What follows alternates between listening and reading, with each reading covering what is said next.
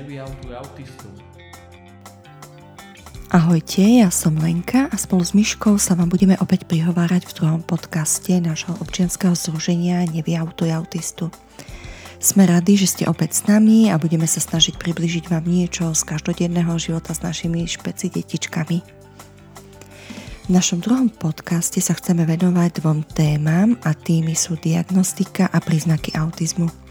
Chceme opäť upozorniť, že všetko, o čom budeme v podcaste rozprávať, sú naše osobné názory, osobné skúsenosti s našimi deťmi, nie sme žiadni odborníci. Tak s nami snáď budete súhlasiť, ak prežívate niečo podobné ako my, alebo zistíte, že u vás to bolo úplne ináč, respektíve sa dozviete niečo nové, alebo čo si všímať, ak máte podozrenie, ale s autizmom ste sa ešte nestretli.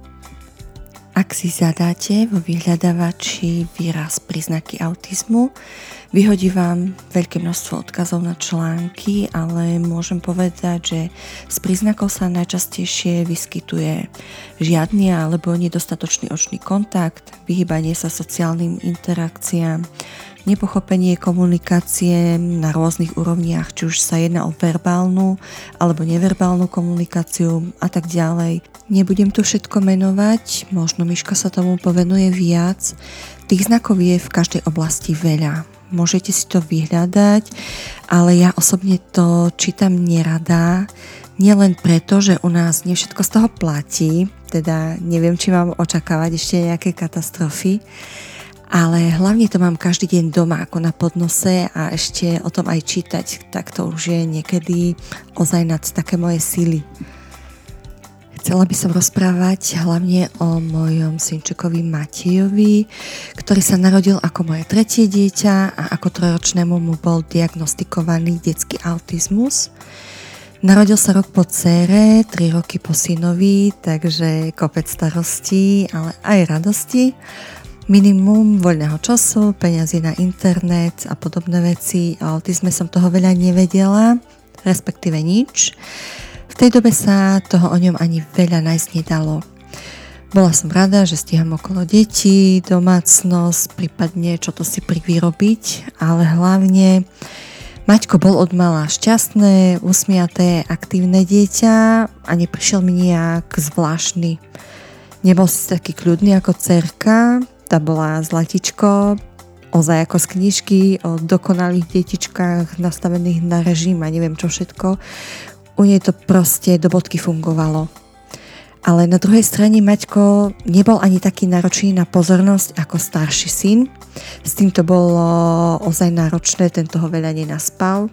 V kuse na mne nalepený, keďže som ho dojčila, veľa plakával, stále som mu musela niečo rozprávať, keď som stichla, bolo zle. Vyžadoval si veľa pozornosti, aj keď už bol väčší, mal súrodencov, no nerad sa o mňa delil. Kto nezažil náročné dieťa, tak asi to nepochopí a možno ani neuverí. Každý z nich bol, ale aj je úplne iný. U Mateja bolo najvýraznejšie to, že bol stále aktívny. Hneď ako sa naučil chodiť, tak behal – hore dole, stále v pohybe, vyliezal na nábytok, mal obdobie, že sa dokonca naučil preliesť bránu, rozbehol sa po ceste, jedným smerom rieka, druhým smerom hlavná cesta, tak si hovorím, že pánečku, ak toto pri tých dvoch ďalších ustrážim, tak už asi tam všetko. V tom období využil ozaj každú chvíľočku nepozornosti, aby mohol zdrhnúť. Pritom manžel pracoval ako vodič, často doma nebýval, takže nebyť svokra, ktorý mi Maťka aspoň na hodinku dve postrážil, aby som si vybavila, čo potrebujem, alebo spravila, čo potrebujem, tak neviem, ako by som to zvládala. Ale zase nebol neposlušný v tom zmysle, že to, čo som mu povedala, buď spravil, alebo odbehol preč, čo som vtedy brala ako jeho tvrdohlavosť, alebo že má nejaký vzdor Vôbec som si nespojila napríklad to, že príkaz posluchne vtedy, keď mu ukážem prstom na vec, čo má napríklad odložiť. Vtedy to spraví, lebo to má odpozorované. Že hračku odkladám do police alebo dávam papierik do koša.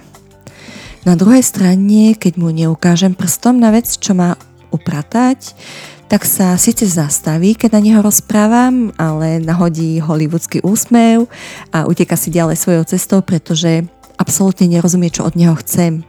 A nie je to jeho tvrdohlavosť ani neposlušnosť. On proste vôbec nerozumel.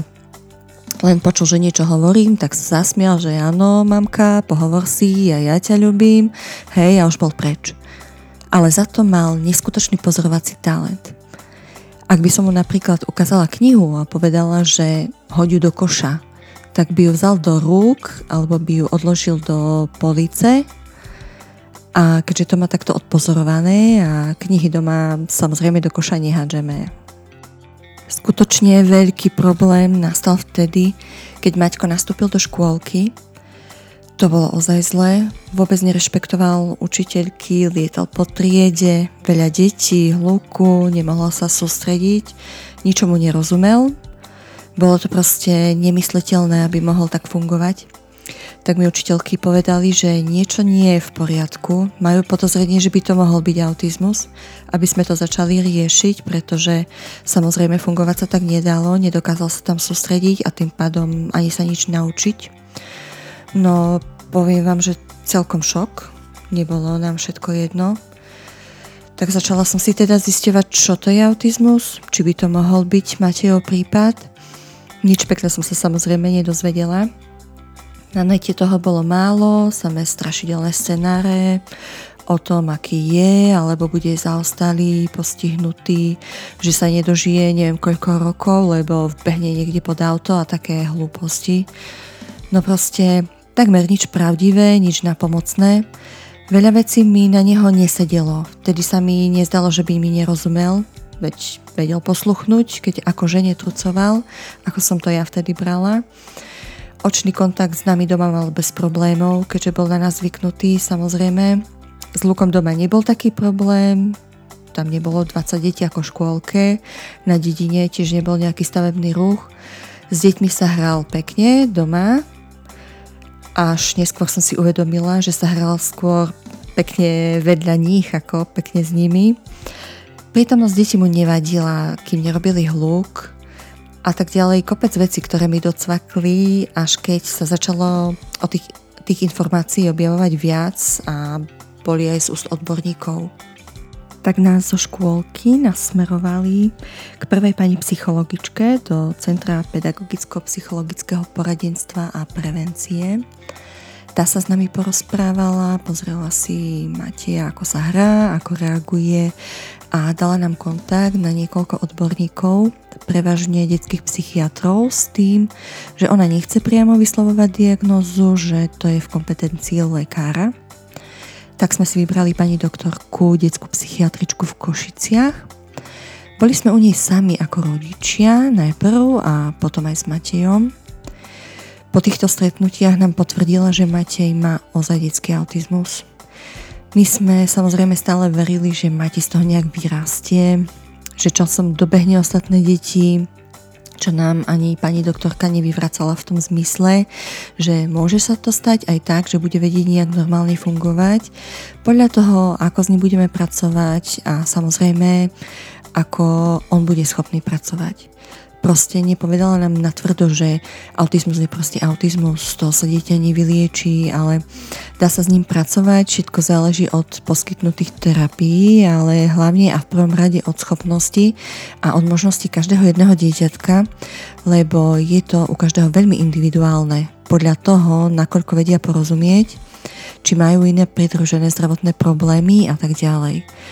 Eh, ja som rada, že nám nebrala nádej, že sa Matej môže v úvodzovkách vyliečiť, pretože sme to zobrali ako nejaký momentálny stav, ktorý je proste v prvom momente zničujúci.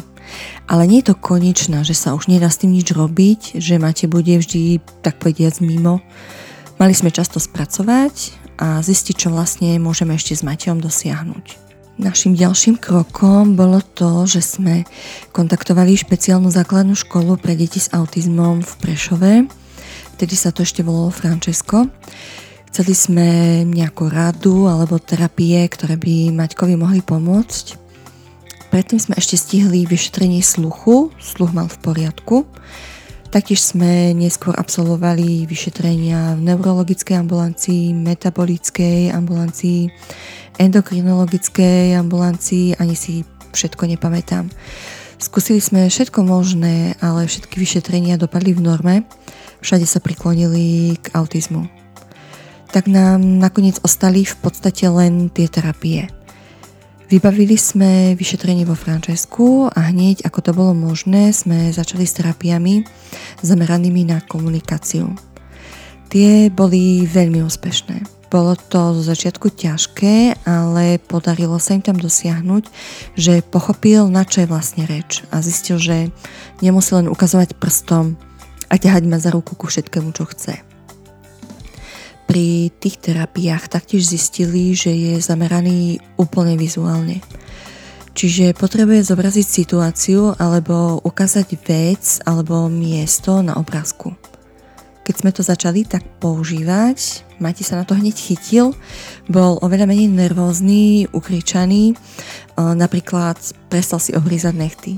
Prestal sa hnevať, keď sme napríklad zmenili trasu pri ceste autom, e, keďže vždy vedel, kam ideme, prípadne sme mu ešte v aute ukázali obrazok miesta, aby sa uistil, že ozaj vie, kam ide.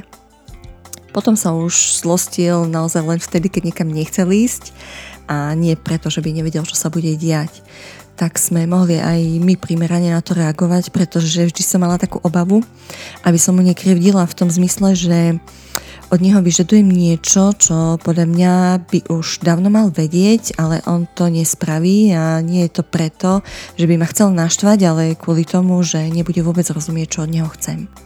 S Maťkom sme sa zamerali hlavne na porozumenie a na rozprávanie, aby vedel vyjadriť nejaké svoje potreby, ktoré on má. Našla som si na nete program, ktorý bol zameraný na čítanie pomocou obrázkov. To mal Matej asi 5 rokov. Nerozprával stále nič, respektíve len skutočne pár slov, ktoré už bezpečne poznal, bol si nimi istý. Najradšej mal slovo pomoc, ktoré kričal hlavne vonku, keď nechcel niekam ísť, pritom sa nám snažil vytrhnúť z rúk. No, bolo to zaujímavé pre ľudí okolo a neskutočne stresujúce pre nás ako rodičov, keď na nás pozerali, že či ho kradneme, alebo že si nevieme rady s vlastným dieťaťom. V tom období sme sa museli dosť prispôsobiť v tom, kam, kedy sa vyberieme, aby tam nebolo veľa ľudí, aby tam nebol hluk a tak. Maťko dostal v 5 rokoch do rúk techniku. Mobil, tablet, začal s ním a s týmto programom pracovať, plus objavil internet, našiel si nejaké detské videá o písmenách, číslach, farbách a vtedy to začal všetko neskutočne nasávať.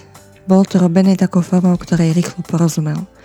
To znamená, mal tam obrázok, mal tam text a ešte mu to aj prečítali. Jeden problém bol akurát v tom, že to bolo po anglicky, ale pravdu povediac, i keby to bolo po čínsky, ja som bola neskutočne šťastná, že konečne skoro v 6 rokoch začal komunikovať svoje potreby. Začal si pýtať veci, čo chcel on sám, hoci aj po anglicky. Neskôr si to dokázal preložiť do slovenčiny, obľúbil si translator, Google, kde si zadal slovo po anglicky, prekladač mu to preložil do slovenčiny a vo vyhľadávači si dal zobraziť obrázok toho slova, čo to vlastne je. Čiže dnes to, čo vie, vie vlastne po slovensky v pohode. Maťko má teraz 9 rokov, je to už samozrejme iné. V určitom momente už mu ten telefón a tablet nedával nič nové len si tam vyhľadal nejaké videá a rozčiľoval sa pri nich, preto sme mu ho zakázali, dnes ho už nepoužíva vôbec. Ale veľa vecí sa pomocou videí naučil. Povedala by som, že drvivú väčšinu takých tých akademických alebo kognitívnych zručností. Hlavné je ale pre mňa, že pochopil význam reči, komunikácie, vie toho povedať oveľa viac. Nielen opakuje to, čo počul, ale ozaj slova používa funkčne vie pekne rátať, začal čítať vety. Jednoducho netreba to vzdávať. Vždy sa dá na niečom pracovať. Niektoré veci sa autisti naučia skôr, niektoré neskôr. Treba sa dieťaťu prispôsobiť, pracovať s tým, čo ho v danom momente baví, s tým, čo dokáže, využiť, čo sa dá, hoci aj tablet, ak potrebuje slova zobraziť tak, ako máte, aby im rozumel.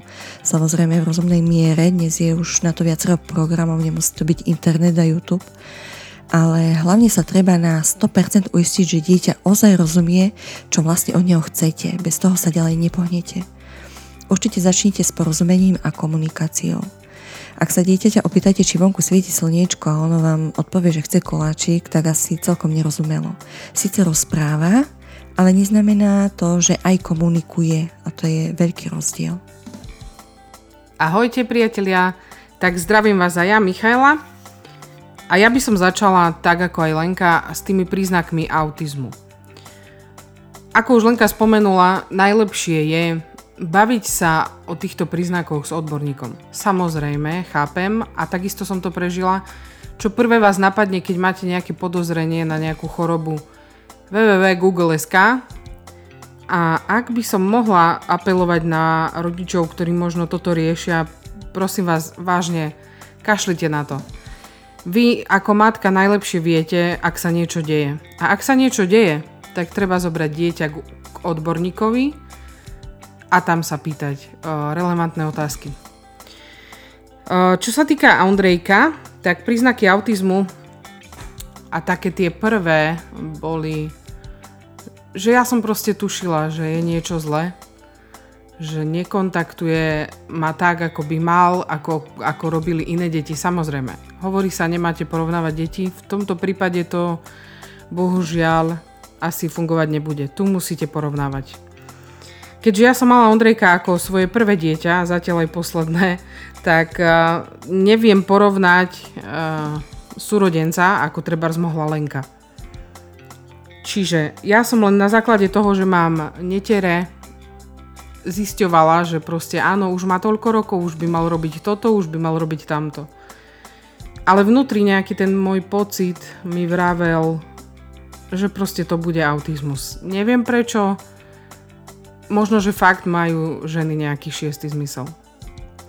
Čiže takým tým prvým príznakom bolo, že vlastne ma nekontaktoval a takým druhým najväčším bolo, keď som na ňo volala menom, tak sa nikdy neotočil. Čiže v úvahu pripadalo aj to, že je možno hluchý. Teraz, aby sme sa rozumeli, nebudem rozprávať nejaké odborné veci, možno Lenka trošku viac do toho zabrdla tak odborne, že tam použila nejaké výrazy.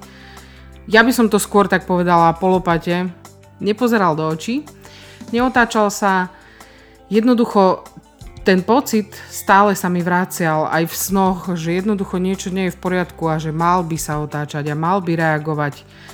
Keď mu manžel priniesol novú hračku, absolútne sa neotočil. Fungovalo to ako taký, ako taký varovný prst, možno by som povedala. Ak by sme sa chceli ďalej baviť o nejakých všeobecných príznakoch autizmu, a tie si viete ozaj nájsť. Myslím si, že Lenka správne podotkla, že pri každom dieťati je to iné a tiež nie som fanúšikom toho, aby sme proste teraz eh, rozprávali o tom, čo si viete nájsť na internete. Tento podcast je vytvorený práve preto, aby sme vlastne naše skúsenosti s našimi deťmi mohli povedať vám a možno niekomu pomôcť. Takže skončila som pri tom, že sa nepozeral do očí a neotačal sa na meno, čiže pripadalo do úvahy, že možno bude hluchý. Takže, keď som si nedala vyhovoriť to, že mi každý hovoril, že on z toho vyrastie a on, on sa naučí rozprávať a on bude ukazovať prstom a neviem čo všetko, tak som skúšala volať uh, jednej odborníčke v Prešove a tam sme vlastne sa dostali na takú tú prvú diagnostiku. Samozrejme, teraz keby som chcela rozprávať o tom, aké strašné to bolo a jednoducho ako človek to musí prijať. Myslím si, že to bude na, na nejaký iný podcast. Teraz sa bavíme čisto o tých príznakoch a o tej diagnostike. Takže, dobre, dala nám taký ten, takú tú prvú nálepku, že je to proste ako učebnicový príklad autistu a že jednoducho je syn autista. Ale treba ešte nejaké vyšetrenia, aby sa vylúčilo, či nie je hluchý, alebo či nemá epilepsiu a podobné veci. Čiže naše ďalšie kroky smerovali ku psychiatričke, neurologičke a ešte na sluchové vyšetrenie. Tam sa všetko ukázalo v norme, chvála Bohu, žiadna epilepsia není. Takže potom vlastne sme hľadali čo ďalej teda. Ako Lenka vravela, tak v škôlke prichádza taký ten prvý kontakt s deťmi, kedy už neviete ovplyvniť to, že vážne sa s ním niečo deje. Teraz nebudem asi ani hovoriť to, že som sama sebe popierala, že mu niečo je, a nechcela som nikomu veriť. Áno, znie to trošku protichodne, pretože v, hĺbke duše som vedela, že je autista, ale povedať to nahlas niekomu, to je proste niečo iné. Takže nastúpil do škôlky, kde samozrejme bol problém, pretože plakal, nechcel sa socializovať, takže sme vlastne, alebo teda lepšie povedané, bola som prinútená k tomu, aby ho prišla pozorovať školská psychologička. Nakoniec som rada, že to tak bolo, pretože aj keď teraz nebudem asi rozprávať o tom, aké, akým strašným spôsobom mi to bolo povedané, ale na jednu stranu to beriem tak, že malo to tak byť, Čiže tá psychologička prišla, posudila, pekne mi porozprávala, že to proste nie je dobré ho teraz socializovať, takže som ho nechala doma.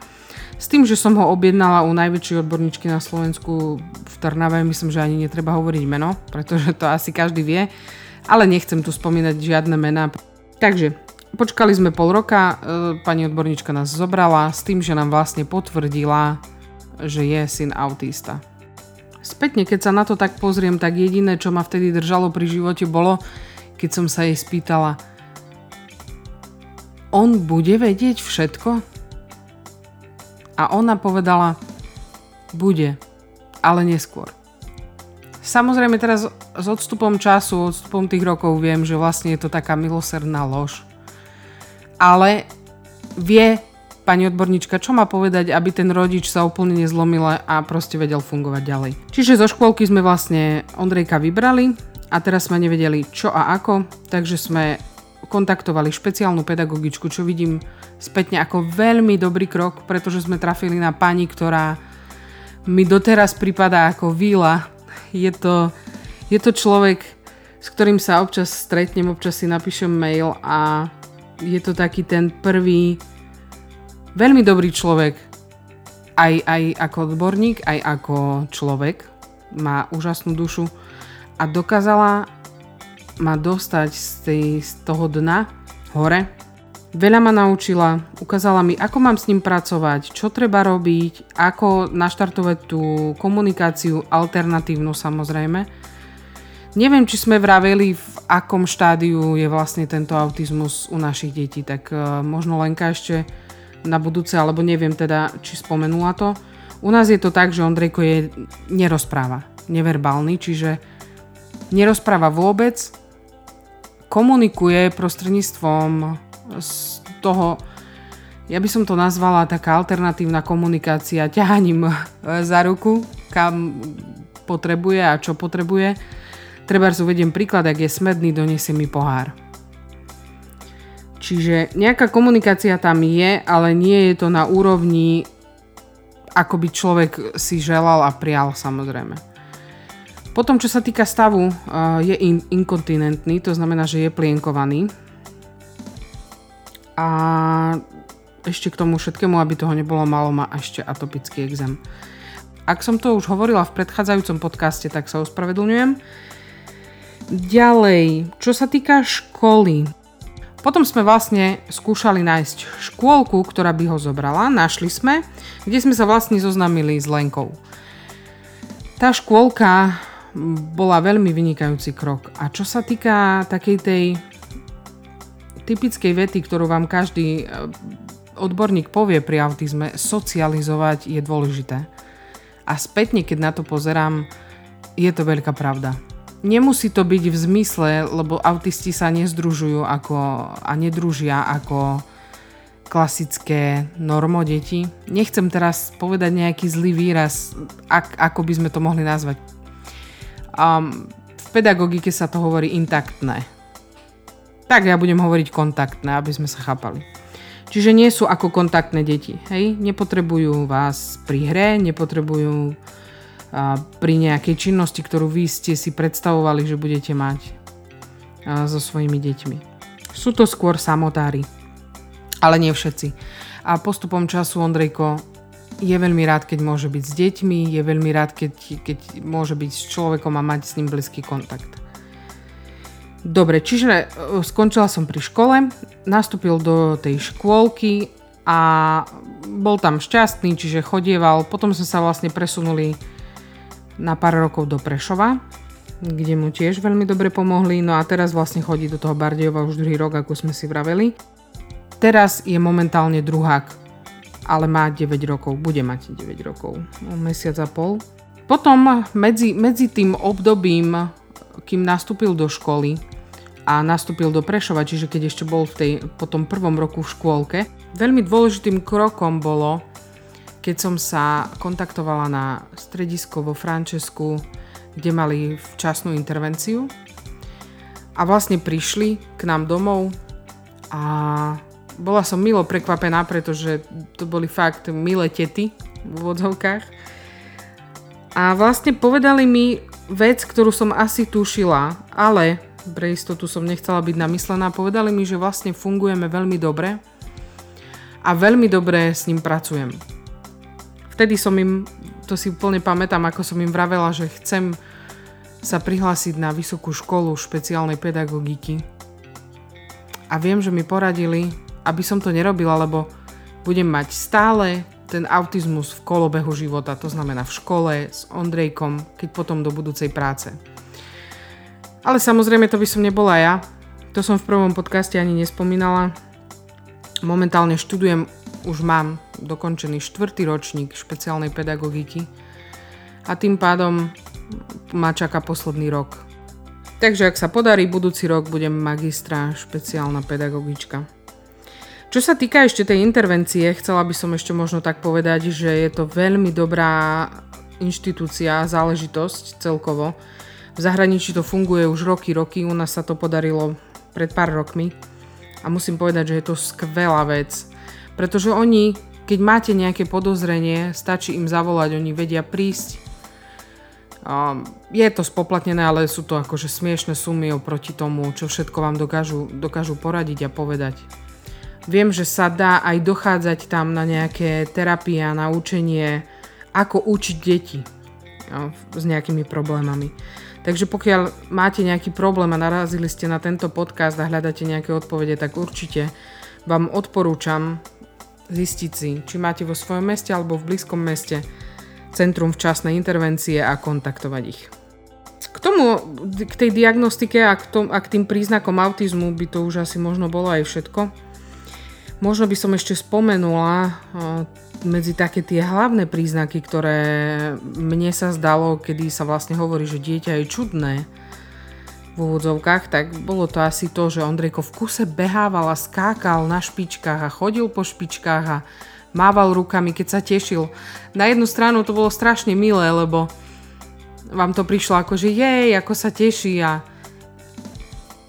možno to poviem tak sprosto, človek očakáva od, od toho, že bude rodič, že a predstavuje si možno, že ako sa s ním bude hrať, ako bude s ním, ja neviem, v piesku stavať hrad a, a tancovať na spievankovo alebo iné pies, pesničky a podobne, alebo spievať, alebo hovoriť si riekanky.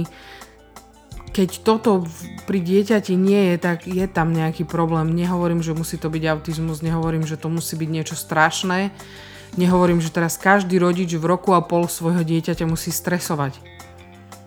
To nechcem povedať. Ale ani jeden zásah odborníka nemôže dieť, dieťaťu poškodiť.